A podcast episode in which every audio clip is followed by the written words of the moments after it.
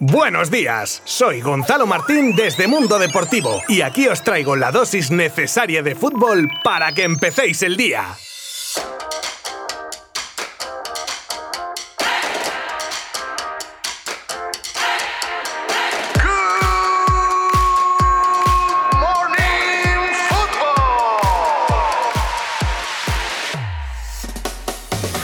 Ayer tuvimos noche de Champions y vaya noche. Dos partidos de alta enjundia como el Real Madrid-Liverpool y el Manchester City-Borussia de Dortmund. El primero de estos que acabó con un 3 a 1 que deja la eliminatoria muy bien encarrilada para los blancos en un partido donde el Liverpool no mostró su mejor cara, por no decir que mostró una de sus peores caras, sobre todo en la primera mitad en la que el Madrid hizo lo que quiso con los de club que parecían una marioneta que se movía al son de Vinicius, que fue un puñal por la izquierda y que en esta ocasión sí logró ver portería tras un milimétrico pase de cross para desgracia de un Liverpool que hacía aguas en defensa, sobre todo con Alexander Arnold, que no solo no pudo parar al brasileño, sino que además cometía un fallo garrafal con un pase al portero que aprovechaba Asensio para el 2-0. Comenzaba un segundo acto en Valdebebas en el que el equipo inglés dio un pequeño paso al frente, lo que le valió para que marcase Salah en una jugada embarullada dentro del área en el que sería el único tiro a puerta del Liverpool. Pero era la noche de Vinicius que poco después hacía su doblete para dejar a los madridistas cerca de las semis. Y en el otro partido de la jornada, el City que ganaba 2 a 1 al Dortmund en un partido más igualado de lo esperado que habría De Bruyne terminando un contraataque de manual de los Citizen y que hasta el 84 no lograban empatar los alemanes tras una pared entre Haaland y Marcus Royce, un Haaland por cierto que en este partido falló un mano a mano clarísimo y dio este pase.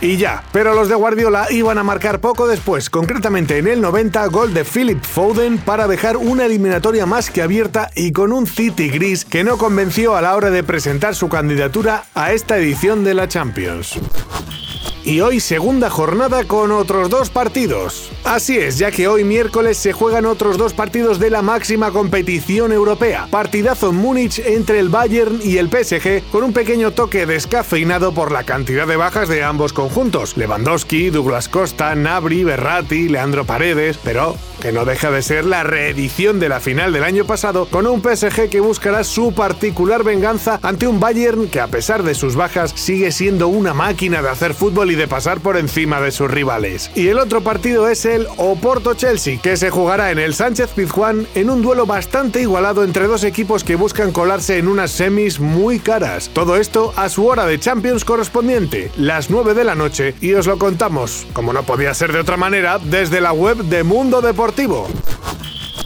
Barán positivo en el Real Madrid. En plena semana de clásico, el Madrid que recibe la mala noticia del positivo por COVID de Rafael Barán, que se perderá el partido de los partidos y que deja a Zidane sin su pareja de centrales titular para jugar contra el Barça y probablemente también para el partido de vuelta contra el Liverpool. Así que el Madrid se enfrentará a su semana más importante de la temporada con Militao y Nacho como únicos centrales puros de la primera plantilla. A ver cómo salva la papeleta el conjunto blanco.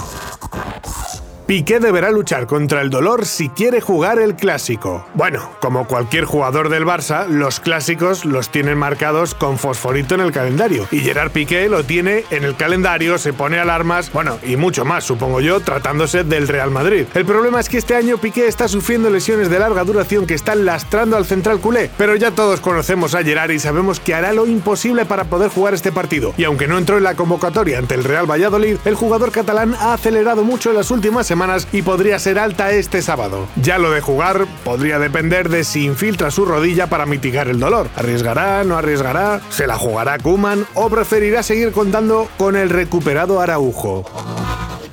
Malestar en el PSG por la actitud de Neymar. Se avecina tormenta y de la buena en París, como no solucionen el problema de la actitud del jugador brasileño, que ya sabíamos todos que es un jugador que cuando se pone en modo polémico se pone de verdad. El problema es que según el diario L'Equipe, incluso el propio vestuario estaría empezando a perder la paciencia con el brasileño y debió explotar la cosa más todavía tras la actuación de Ney el otro día contra Lille, donde terminó desquiciado y expulsado y casi llegando a las manos contra un rival en el túnel de vestuarios. Y este comportamiento de frustración ha dejado ya al equipo galo con un jugador menos en cuatro partidos en lo que va de temporada y sus compañeros deben estar un poco hartos de comportamientos así. Yo la verdad solo pienso en el pobre Pochettino y la que se le tiene que venir encima lidiando con este tipo de cosas que podrían desestabilizar a un equipo con varios jugadores que tienen un ego un poco subidito. Porque Mbappé también tiene un carácter que, ojo, eh, será cosa de equipos con grandes estrellas. A ver cómo acaba la cosa. Hasta mañana. Mundo Deportivo te ha ofrecido Good Morning Football, la dosis necesaria de fútbol para comenzar el día.